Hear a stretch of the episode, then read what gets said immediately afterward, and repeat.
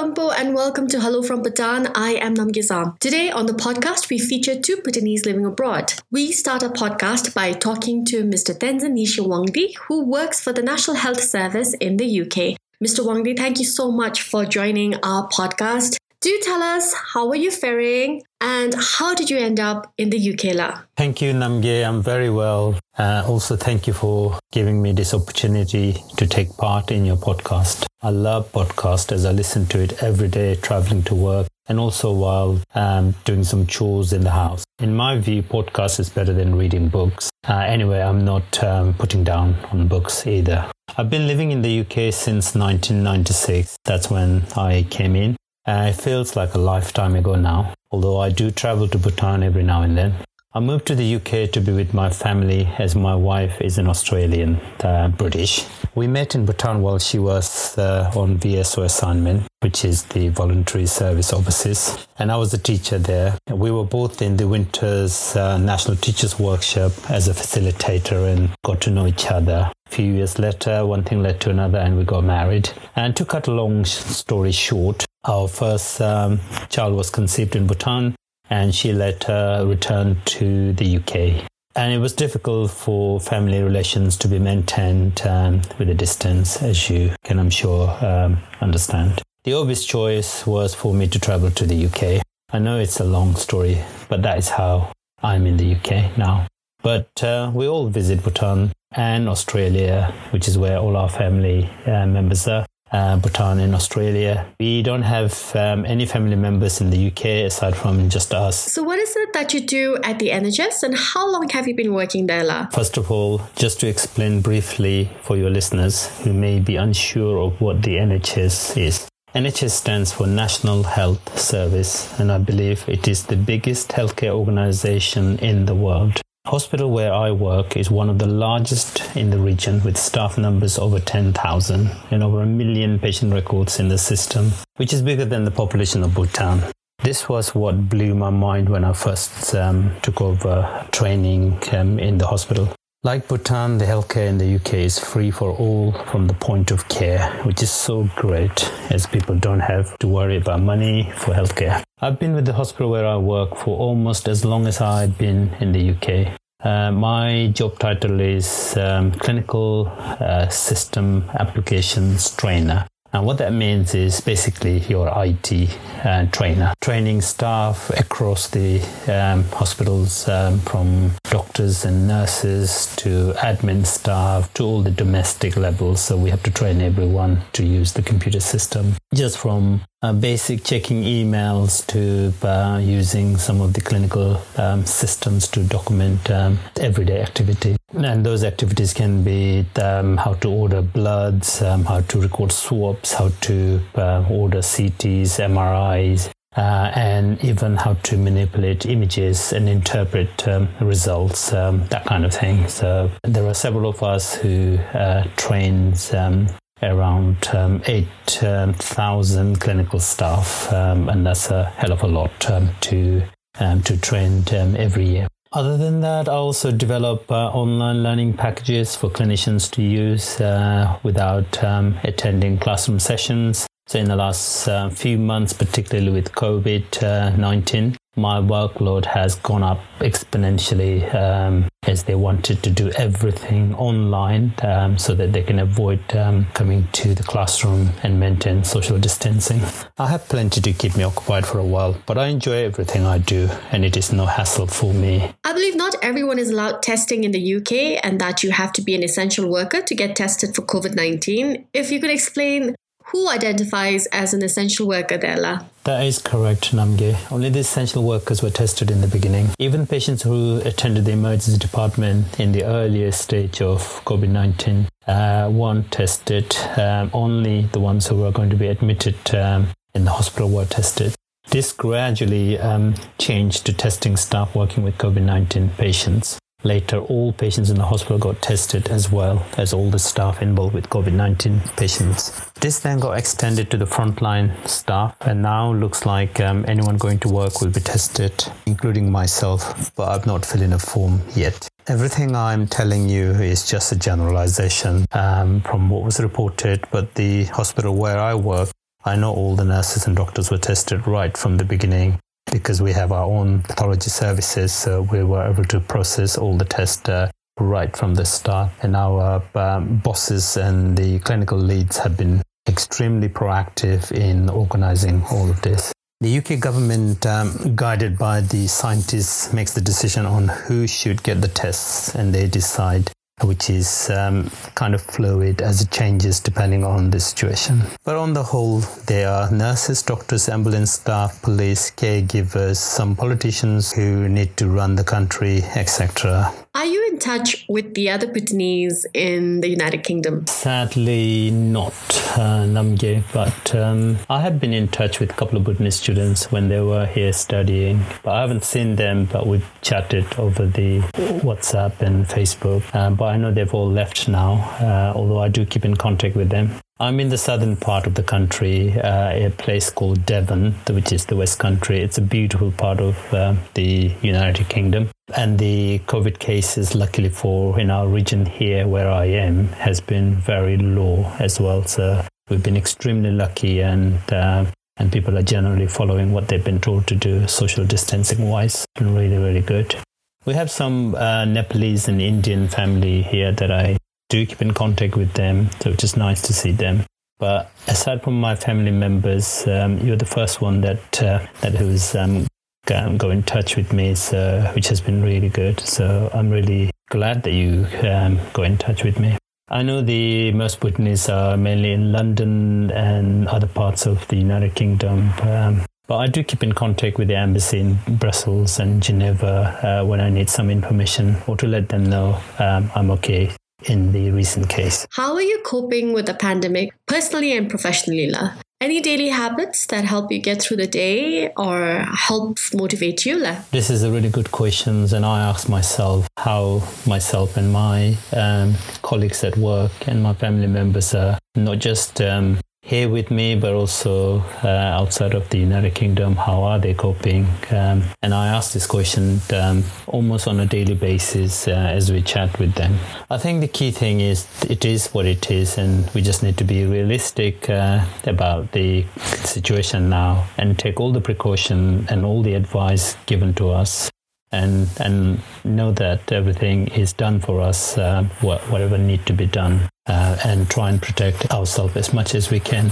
As a member of the staff working in the hospital, we're always reminded to follow regular hand hygiene. And when the COVID 19 outbreak came, this wasn't um, hard routine to follow for us. Having to travel to work every day has been a struggle um, uh, psychologically because when you hear the news um, of deaths every day, and particularly within my own hospital where uh, every day it's been one or two people dying and it's been a struggle. Um, but we know that we have to do the job and, and then we go and try and do the, do the job the best we can right from the beginning, we were told that um, if we have any underlying conditions, then we need to uh, stay home.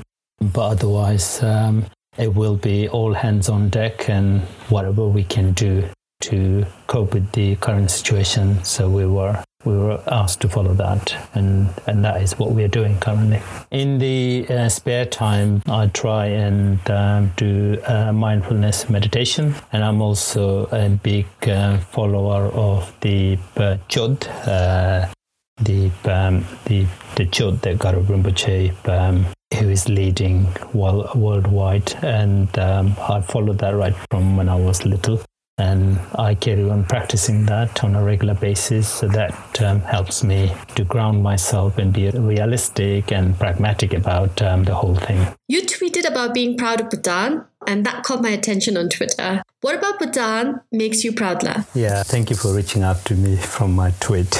yes, I'm very proud of Bhutan. Um, as Bhutanese, um, we're all proud of our country, our unique culture and tradition, and our monarch and the list goes on.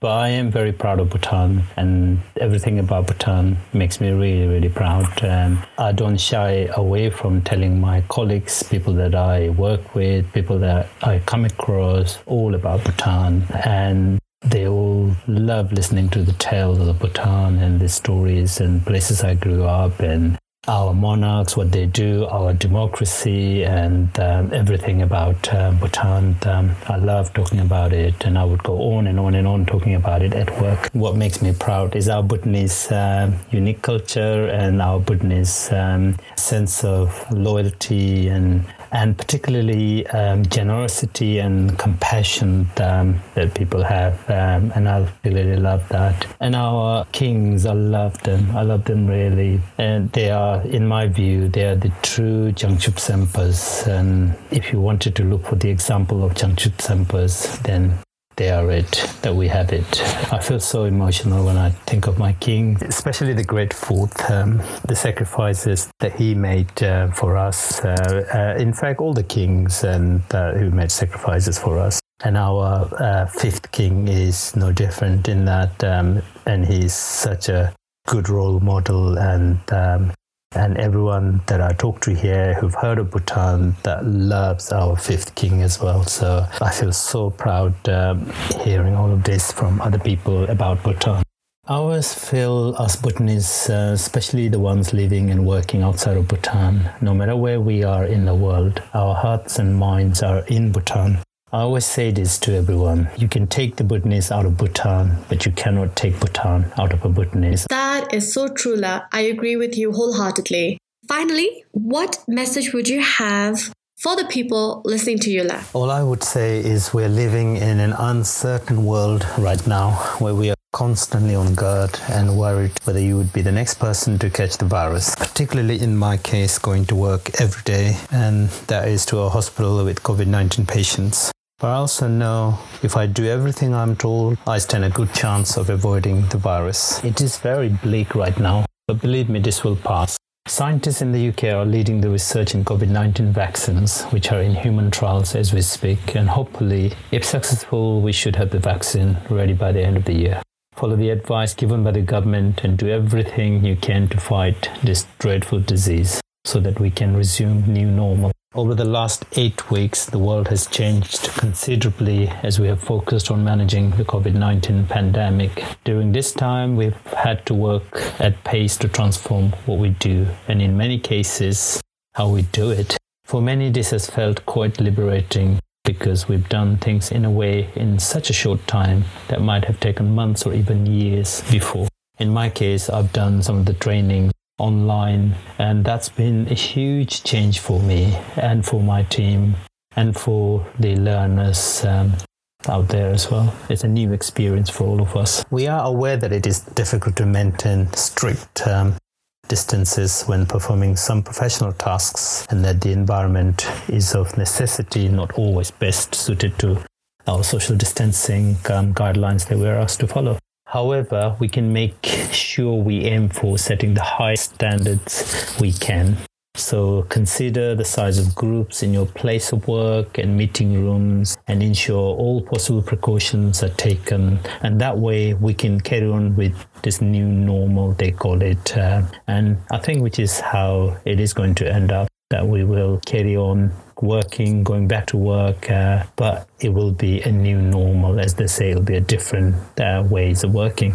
Lastly, may I say this? Uh, please take care, everyone. Stay safe, and thank you, Namgay, for this opportunity to share my experience with your audience. I would also like to say, if anyone wishes to reach out to me, I'd love to hear, uh, particularly from Bhutanese um, abroad or anyone from Bhutan. I'm on Twitter and I actively take part in Twitter. And my Twitter handle is at HTNSL. And I wish you all the best, everyone. Thank you so much, Mr. Wang Wangdi, for taking time out to talk to me on Hello from Bhutan. I really appreciate it, especially knowing how busy you are at this time, love. Listening to Hello from Bhutan, and you just heard Mr. Tenzin Nyisha Wangdi, who works at the National Health Service in the UK. Now we're joined by Karma Dubchin, who is studying and working in Germany. Thank you so much for joining me all the way from Munich in Germany. It's been quite a while since we've last spoken. Yeah, thank you for having me. Yeah, it's been a while since we last spoke, so it's nice to like kind of have a catch up session. How are things there though? I mean, Germany is among um, well, it's leading right now. It's seen as an example that all other countries should be following. Germany's done pretty well, but how are things in Munich where you are? Uh, so where I am, Munich, it's in the state of Bavaria, and the state of Bavaria itself was one of the most hard hit cities of the state in the whole of Germany, considering its population. So I think so far we've managed quite well. The government has managed it quite well. We do have restrictions. We went on lockdown, I think, five weeks ago. But I think around a week ago, since last week, we eased restrictions. So basically, the government allowed people to meet one person, additional person who is not from your household.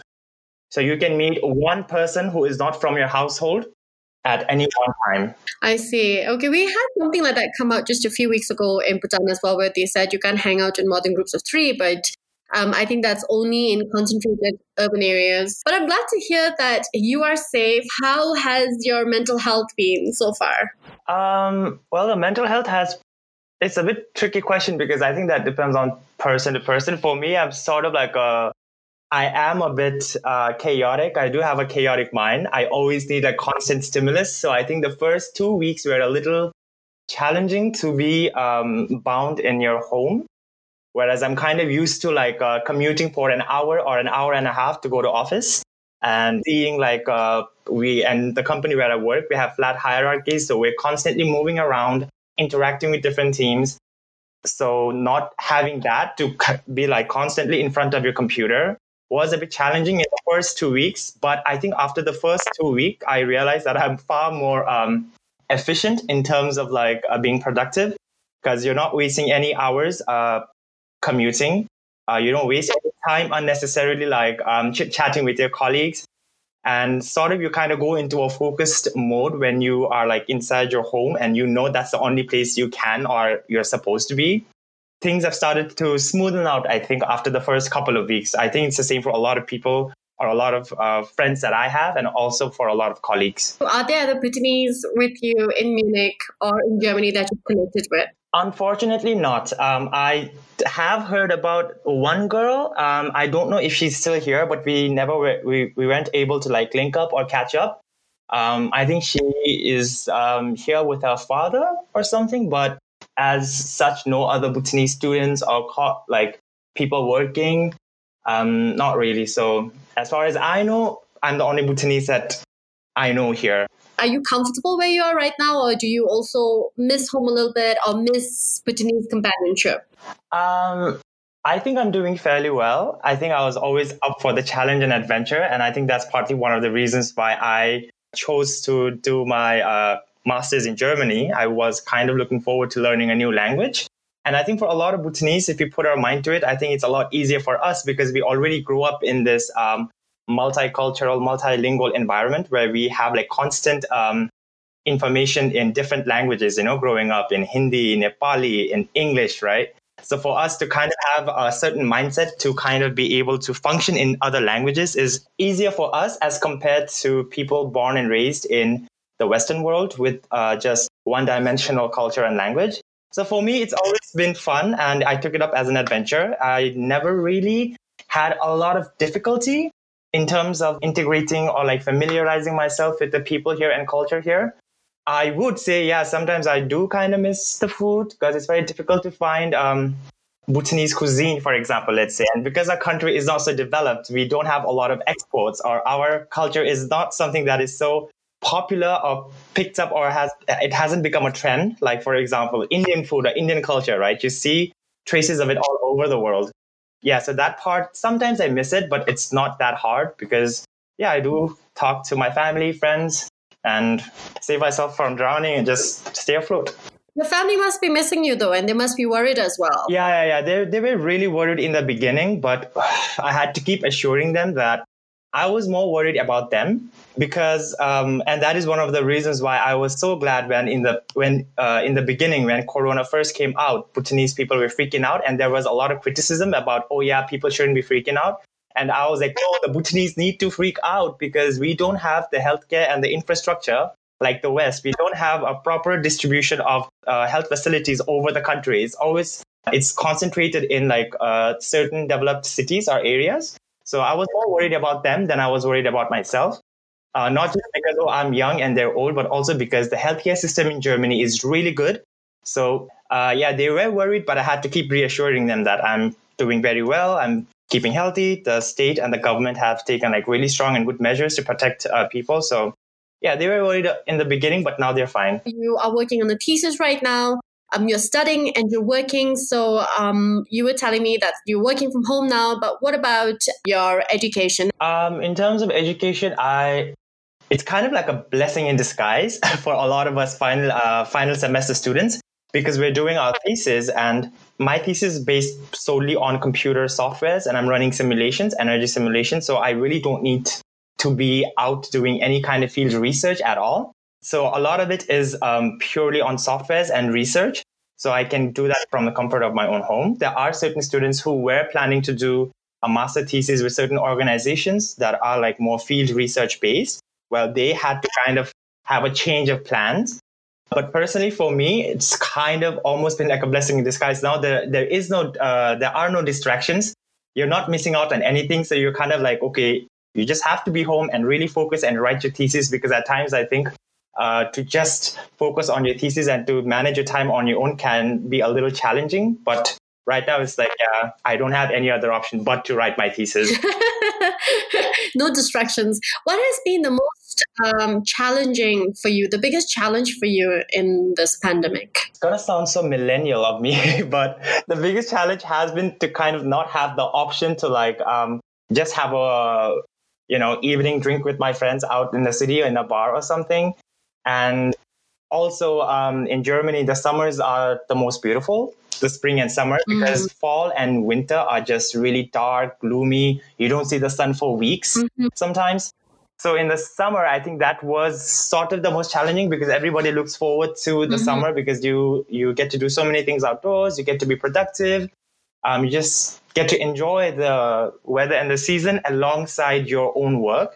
So I think that uh, shift in the mindset of like, okay, well, now I can't do any of those things. That was a bit challenging to accept that, yeah, yeah, I can't do anything. You don't have the freedom to like just hang out with your friends when you need to uh, on a weekend. I know it's like a very millennial thing to say, oh, I can't go out with my friends, but to be honest, that has, been, that has been the most challenging to, to, just accept that fact. No, I think that's also because you're uh, quite an extroverted personality. So you try interaction with people and uh, physical affection, right? Because I know you. And yeah. uh, not having that is, even for me, I usually am a very affectionate person. And it's so difficult for me to not hug people when I see them and to not be hanging out with people as well. So it's just certain things that we've taken for granted that, you know, now we realize, oh, wow, that was actually a very special thing to do. Exactly. Exactly. so don't beat yourself up over it for wanting to hang out with your friends. So what's been the silver lining in this experience for you? Uh, the silver lining. For me personally, it's uh, the fact that I'm far more productive. I'm really efficient with my time because as I said, I don't live in the city itself. I kind of live on the outskirts. So I commute like an hour or hour and a half a day. I mean, just one way. So in a day, you kind of waste around three hours. So you're just exhausted at the end of the day. I do have a lot of uh, daylight hours, as to put it in, in a certain way, to kind of um, just do other things. For example, like to, when I'm done with work at 6 p.m., I have like a solid four or five hours to like do something else and also have like the comfort of just focusing on my thesis and just things being more easier right now uh, in terms of uh, focusing. What's your day like now then? So after the first two weeks, I think I uh, a lot of us got into a certain routine. So I wake up quite early, like early as in like like seven something. But the good thing is I wake up at uh, I wake up at seven o'clock and in an hour, I am like ready to start working. I'm, I've had my breakfast, I've showered, I've just gotten ready, and I'm by eight, I'm in front of my computer. And then I work, work, work, work, work uh, till six. My last meetings usually end at six. So I do that for three days a week for work. And then Thursday, Friday, and Saturday, I kind of work on my thesis and I do the same routine to kind of you know, not uh, lose focus. So even when I don't have to wake up for a work call, like on Thursdays and Fridays, because it's thesis work. I just have to be in front of my computer. I make it a point to wake up early to just kind of have that routine. You're incredibly disciplined. I think it's uh, Karma Dubchin turning into a German now. sort of. I think when you come here, you really, really, really uh, like get used to the system here because yeah, yeah, as you say, like the Germans are take the time very seriously, and it's something that I really appreciate because I've always been like that. When when people say 8.30 they mean 8.30 there is no idea of you know how bhutanese when we say 8.30 it's like oh 8.30 9ish that does not exist right no, i'm so glad to hear you sounding so upbeat productive.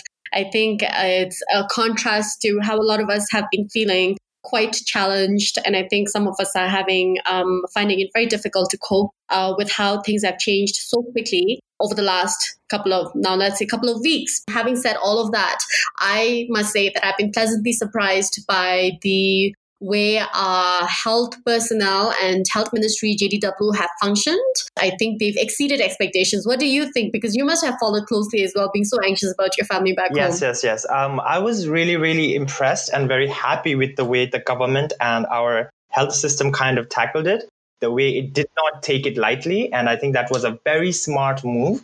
It was a very informed move from the government. And I was just really glad because for someone who is in Germany but has their family and friends back home, it's a very um, uncomfortable feeling to have that if something were to happen back home, you can't do anything about it but just hope and pray because there's nothing you can do, you know? because our healthcare system uh, it's not as good to be very honest as like uh, the western world you know we wouldn't we wouldn't have the capacity to kind of cater to or like um, if there was to be an outbreak i don't know if we have the capacity within our system to actually flatten the curve or to contain the virus so the very fact that the government was very strict in ensuring that there is no outbreak was i think the best move so far. What would you like to tell people who tuned in to the podcast? Stay home. I don't know why um, the government has not levied fines because in Germany, if you are uh, if you are seen in groups, there are police that patrol every day from the morning itself. So you can go out, you can still go out on walks, but if you are uh, in bigger groups, the police will stop you and they will fine you. And it's the same in a lot of um, other European countries like Bulgaria and a lot of other places. So people should just take it more seriously and realize that yes, the situation is a lot better in Bhutan, but don't take it for granted. If there is an outbreak, especially for example, cities like Thimphu, it's not like a city like Munich where like it's so big, but everybody they live like sort of lonely lives. Whereas in uh, cities like Thimphu, for example, everybody knows everybody. So like the you know the way people interact is like everybody's meeting everyone. You know, it's such a small tight knit city there. So people just need to be careful. Just stay home and just try to avoid going out unless it's absolutely necessary and try to avoid meeting people. I mean, if you want to meet someone, just meet one or two people and just limit yourself to that. That's what I would say. The podcast was recorded a few weeks ago. All of my interviews are now done online to respect social or physical distancing. Do follow the rules. Remember to wear a mask if you're going to closed spaces with a lot of people. Wash your hands often. Use the Druk Trace app. If not, try and maintain a diary and a list of names of all the people you meet on a daily basis. And as much as possible, stay at home. Stay safe.